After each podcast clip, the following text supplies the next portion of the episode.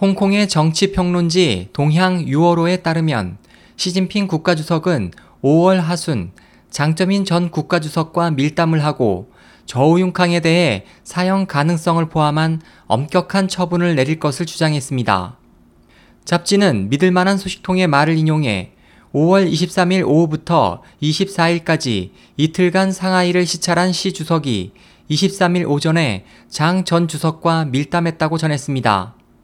보도에 따르면 밀담 자리에서 시 주석은 저우융캉을 사법기관으로 이송해 무기수로 복역 중인 보시라이 전 충칭시 서기와 같은 징역형을 주장했고 또 부패 박멸의 결의를 나타내기 위해 사형 선고도 불사하겠다는 자세를 보였습니다.